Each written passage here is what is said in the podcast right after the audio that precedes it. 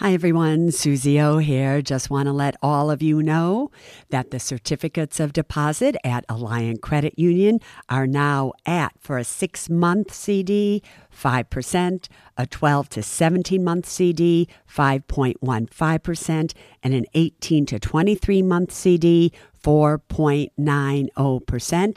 And for those amounts of $75,000 or more, just add on 0.5% to those rates. Go to myalliant, A-L-L-I-A-N-T dot com and check it out.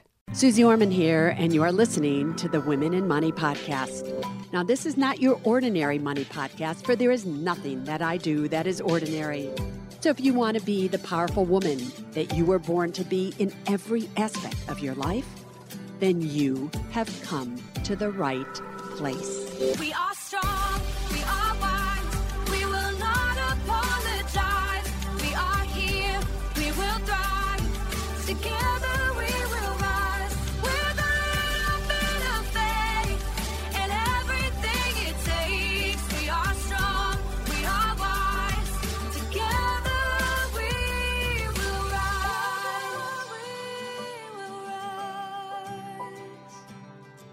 It's Ask Suze Anything again on Thursday. You know, as I'm saying this, I want to break out in a song. Do you remember that song? I think it was from Cat Stevens, which goes something like, It's just another Saturday night and I don't got no money. I know I should stick to podcasting not singing, right? But it makes me feel like it's just another Thursday and I'm talking to you about your money. Anyway, want to be part of the Ask Anything to Me? All you have to do is go to Ask Suze Podcast, that's S U Z E, at gmail.com. Send in a question. And if it's chosen, I will answer it right here on the podcast. And again, you just never know when I will answer it directly. Are you ready to begin? All right. This is from Lisa. She says, I am 37, married. I have no debt, own our home outright, more than an eight month emergency fund, Roth IRA, employer sponsored retirement, outside investments, etc. Yeah, baby doll. Don't you love that before I go on with this email?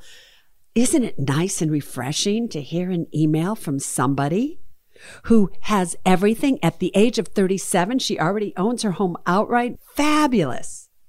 But then she goes on to say, I am afraid. Please underline that word afraid. I am afraid to spend money in spite of this. My husband says we are fine. We are not extravagant people. My mind just goes to the worst case scenario and I want to have enough money in case something happens in quotes. Do you have any advice for me? All right. You just heard that email. Now, if you were going to answer Lisa, because one of the goals of the Women & Money podcast is so that you can become teachers. You can become a community. You can help each other when it comes to money. So when somebody doesn't come to Suze, when somebody comes to you and they're saying to you, I'm so afraid, I don't know what to do, you can answer them. You can answer them because you've become wise. You've understood everything that I'm trying to say to you and you're passing that along. That is another goal of this podcast. So what would you say to Lisa? Just think about it for a second. She has everything, owns her home outright, eight month emergency fund, funds all her retirement accounts, yet she's still scared to death. Why? Why do you think that is? What did she say in this email that triggers the answer to this question? All right. Have you thought about it? Here is the answer. She says, My husband says we are fine. Her husband says it. That means that even though she is making money and they have no debt and they own everything outright and blah, blah, blah, it is her husband that is controlling the money. It is her husband that is making the financial decisions about it. And therefore, that's why Lisa is still afraid. How many times have I said, You know, when you go and you ask your spouse, it doesn't have to be your husband, it can be your wife, it can be anybody. And they say, Oh, don't worry your little pretty head about it. It's fine. When anybody says to me, when I ask them a question, it's okay, I'm fine, I do not believe them. I don't like the word fine. The goal of life is not for you to be fine. The goal of life is for you to be great, for you to be secure, for you to be strong, for you to be knowledgeable. And when somebody else is telling you that you are fine, that means you don't know that you are great. And the truth is, the husband doesn't even know that you are great because he's saying, right? We are fine. He's not saying we are great.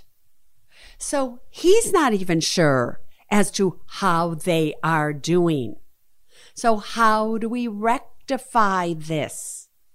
We rectify it by, Lisa, you have got to get involved with your money.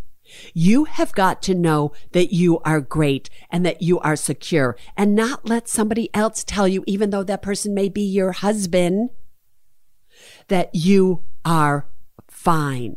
That's why you're afraid to spend money. You say it right in your email to me. I am afraid to spend money in spite of this. My husband says we are fine. So it's almost as if, regardless of what your husband is telling you, it doesn't matter because it's what you tell yourself.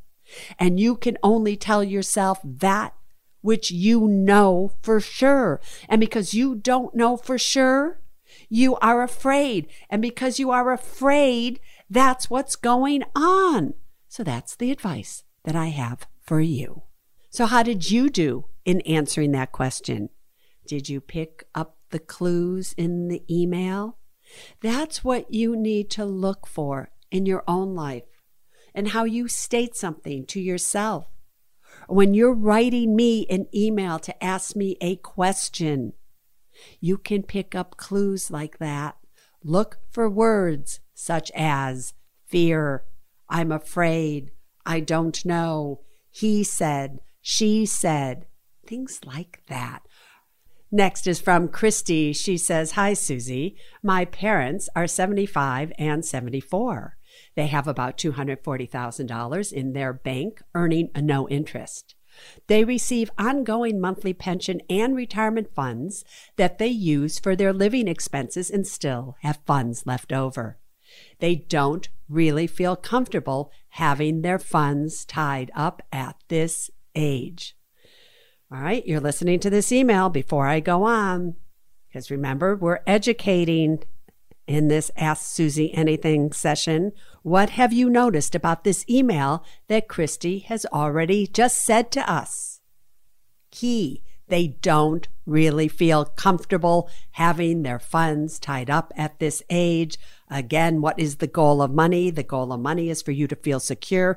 If you don't feel comfortable about something, it means that you don't feel secure. And therefore, that is your warning sign that you should not do it. Got it? The email continues. The bank keeps pressuring them to invest. I suggested to them that they minimally move the majority of those funds to a bank with a higher interest rate. Should they do this or something else? How would you answer that question? Here's how I would answer it. Your parents at this point in time really understand that they have less time left on this planet than they had on this planet. Everyone wants to know as they get older what can they do so that they feel secure so they don't have to be afraid if something happens they need to hire a nurse. They don't want it tied up. They don't want it where the markets are going up the markets are going down. So your suggestion to them Kristie was absolutely perfect. They absolutely should be changing this money from that bank that's not paying them any interest at all to a bank, a savings account that will pay them two, two and a half percent interest or so, which is the going rate as I am recording this right now in June 2019. So that's what they should do, and that's all they should do. Why is the bank constantly pressuring them to invest? Because that's how they make money. You know, that person that sits behind the desk that you come in or all of a sudden wants to call you or see you or whatever, it's because they make commissions. When they invest your money, they are making more on your money. But the truth is, they're already making more on your money because they're paying you 0% to have that money in their bank. They're lending it out for four, five, or 6%. They're really making more money on you than you have any idea. But they want to make more. And that's because most banks are just greedy. If you ask me, you know, banks are not my favorite things around. They just aren't. I personally would never, ever have an investment account with a bank. I wouldn't do it. Would I do it with a discount brokerage firm? Yes. Would I do it with a credit union? Yes. Would I do it with a mutual fund company itself? Yes. But not with a bank. Next one comes from, uh oh, somebody who has signed it. Sad and mad. What do you think this one's about? Ready? Hi, Suze. Here's my question. After divorce, is there any way to legally get your ex spouse off your mortgage other than refinancing? My ex got our very valuable business, and I got the house with some cash to help me refinance. However, even after putting down a hundred thousand towards the mortgage, I still don't qualify to refinance on my own. Sad and mad, again, is how she signs it. Sad and mad, maybe you're going to be happy and glad with what I have to say. Here's the truth. The only way to get your ex off of the mortgage is by refinancing. That is it, hands down. If you don't qualify with your own income to be able to refinance, then the courts really can't force you to do much, can they? Because you're legally trying to do so, but the banks are not allowing you to do so. So, guess what? Your ex all of a sudden stays on the mortgage. Now, how does that help you? It helps you in that if he gets testy with you, if he starts to get mad at you again, if he says, We're going back to court, I want any money I gave you towards that mortgage back, whatever it may be, if you stopped paying that mortgage, it ruins his credit score. It ruins him. And he doesn't want to be ruined. He wants to be able to buy homes. He wants to do everything. So you have a little leverage over him as well. Because if you can't do it, you just can't do it.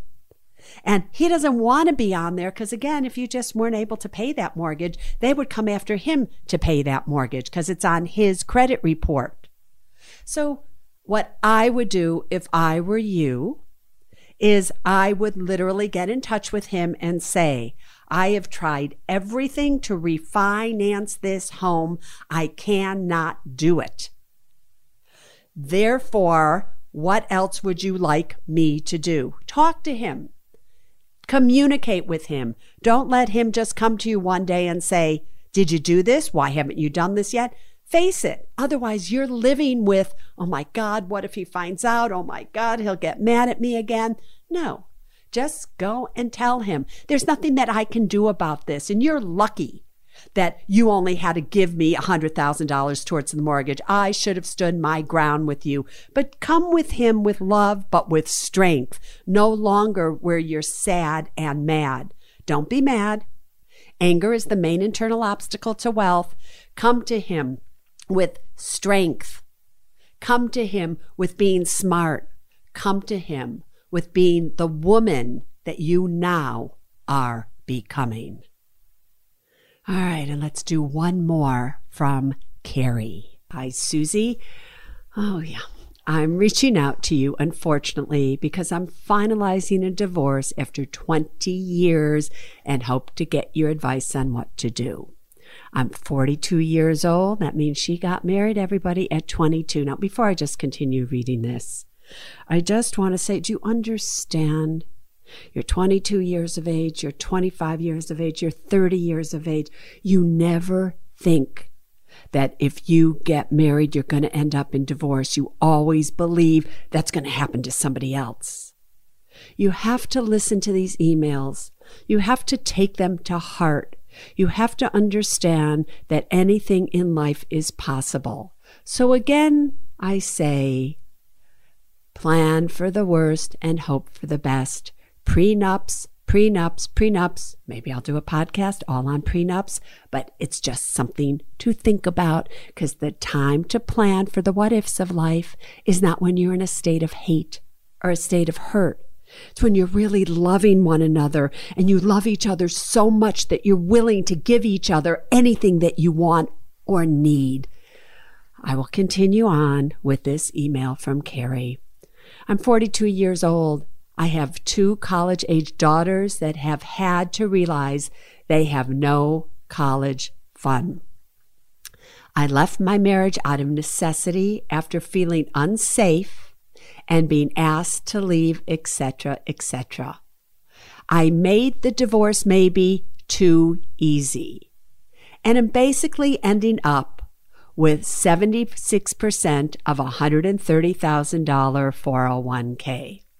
Then she goes on with some more details, but I'm just going to jump to I've paid $5,000 in legal fees and expect another 5000 So this divorce now has cost her at least $10,000. Okay. I owe $4,000 to the IRS and I have went from $20,000 of credit card debt to 35,000 with cash advances and charging things for setting up a new apartment again before I continue. What that tells everybody is she left this divorce with absolutely no cash. Yeah, she's going to get some of her ex-husband's 401k and blah, blah, blah, blah, but she has absolutely no cash. She left penniless. What that says is this woman left because she was afraid for everything, possibly even her life. She goes on to say, I also owe on some medical of a little under $20,000 for a surgery that my daughter had that I've been making monthly payments on. I have also about $3,000 of student loan debt and a car loan of about $20,000. My salary is around $72,000 gross and my rent is $1,350 a month. Now, when I say somebody, by the way, has $72,000 gross, and I know you hear that and you think, oh my God, that's so much money. Really, is it? After all is taken out, after taxes, everything, how much really? Is she going to have $60,000 a year or $5,000 a month when $1,350 it goes to rent alone? So don't get hung up when you hear that somebody's making $72,000 gross. What you really care about is how much do you get to bring home so you can live on it. She goes on to say, I know if I cash the 401k out, that I'll be penalized and worth so much less. However, I think I need to get out of debt and have a fresh start. I am so grateful for all that I have. However, the monthly payments are not sustainable, and I know I've put myself in a bad situation. Your guidance would be so greatly appreciated. Carrie, first of all, you cannot take money out of the 401k to pay these bills. Listen to me. Money that is in a 401k is absolutely protected against bankruptcy. You are in a situation where maybe you really don't have that much. You don't have any money. It is possible that bankruptcy is the way for you to go. There would go all of your debt, the 35,000, the 20,000, all of it would go. Now I understand as you are listening to me say this, you may go, but no, no, Suze, I have to pay it. It's the honorable thing to do. I want you to listen to me. There comes a time in life when you have got to put your pride away. There comes a time in life where you have to not care about your FICO score more than you care about just making it. You said you want a fresh start. When you can legally do something, there is nothing wrong with doing it. But no, so many times you go, no, I created these bills. I have to pay these bills. I have to do that. There's nothing in here that says that you ran up debt to buy all this junk, to go on vacation, to go out to eat, to do all of these things. If that was the case, I'd probably say to you, oh, just suffer and pay for it. You were spending money you didn't have. Now you need to suffer. But $20,000 for a surgery for your daughter. $35,000 it runs up to your credit cards for cash advances so that you can live because you had to leave a relationship that you didn't feel safe in. When things like that happen, I just ask you that if, because you don't own anything right now, you've got nothing to lose. Everything really is going to go into a 401k that is protected against bankruptcy. If you're in a situation like that, and the reason that you have debt was for your survival, bankruptcy is a viable and honorable, self honorable place for you to consider to get a fresh start. Here's the problem though. Most people who claim bankruptcy once, they claim it twice. And you claim bankruptcy twice when you use bankruptcy as an excuse to get out of all these irresponsible debts that you ran up. So if that's who you are out there and you are listening to this podcast, I'm not talking about you being able to get your money excused because of your irresponsible behavior. But Carrie, this debt came because you had to save your daughter, you had to save yourself. And now it is another way that you can save yourself. And when one comes from a place where you're coming from, chances are you never claim bankruptcy again. And then that weight is off your shoulders. And then you can stand up. And here's the part of your life. You've left. You're free. You can breathe. Oh my God. This is your life, and you will never hopefully make this mistake again. So it's just something that I ask you to consider. But even if you do not consider bankruptcy, you are not to touch your 401k under any circumstances. Do you hear me? You will somehow figure out whether it's going to credit.org and get a debt management program or whatever it is. You'll figure out how to do this but you are not to touch your 401k. That is for money later on in life when you no longer are able to make money. So if you can't pay your bills while you have a paycheck coming in, can you tell me how you are going to pay those exact same bills later on in life when you no longer have a paycheck coming in?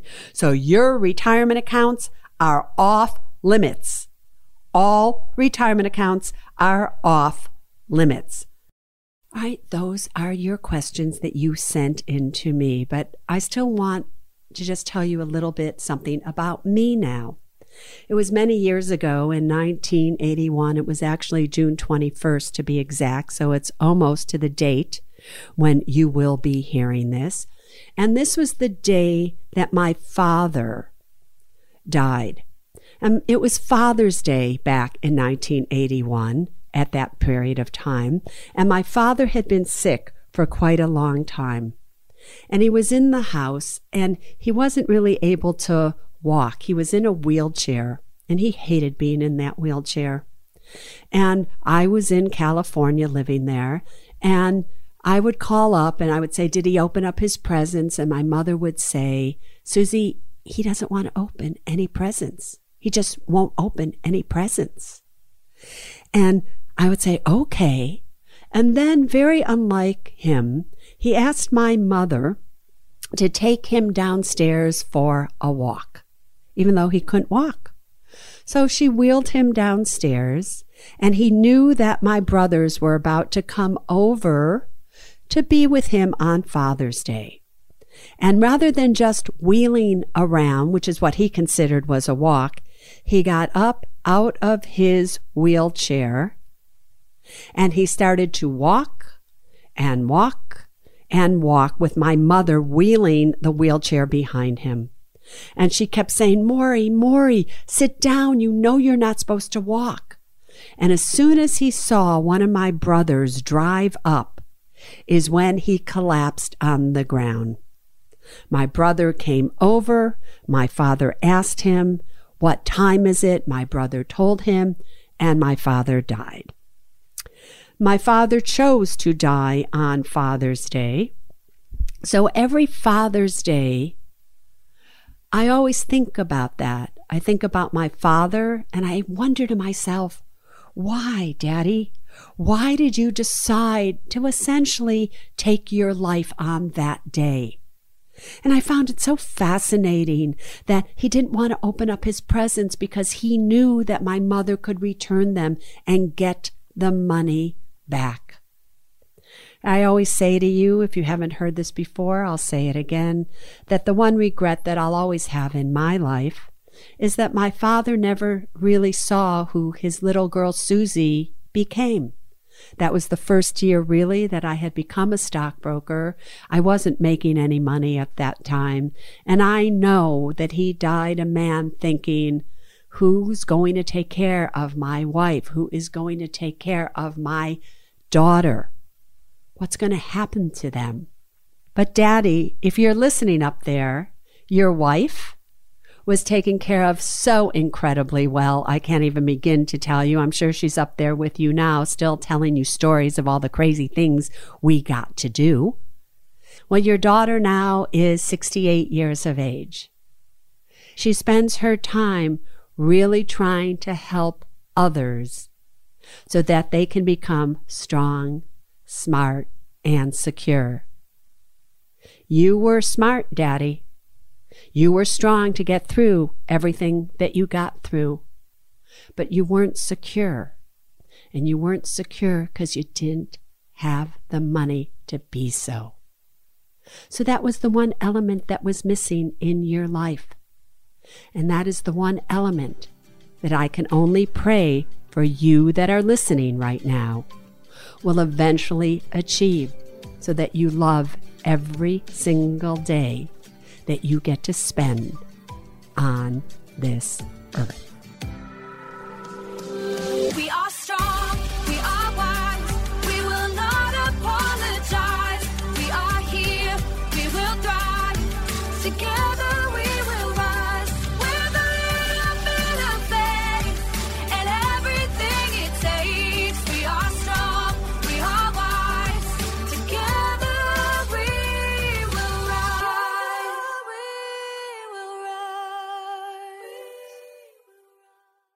Neither Suze Orman Media nor Suze Orman is acting as a certified financial planner, advisor, a certified financial analyst, an economist, CPA, accountant, or lawyer. Neither Suze Orman Media nor Suze Orman make any recommendations as to any specific securities or investments. All content contained in this podcast is for informational and general purposes only and does not constitute financial accounting or legal advice. You should consult your own tax, legal, and financial advisors regarding your particular situation. Neither Suze Orman Media nor Suze Orman accepts any responsibility for any losses which may arise from accessing or reliance on information in this podcast. And to the fullest extent permitted by law, we exclude all liability for loss, damages, direct or indirect, arising from the use of this information. The must have documents discussed in this podcast are legal documents created by a lawyer and distributed by Hay House.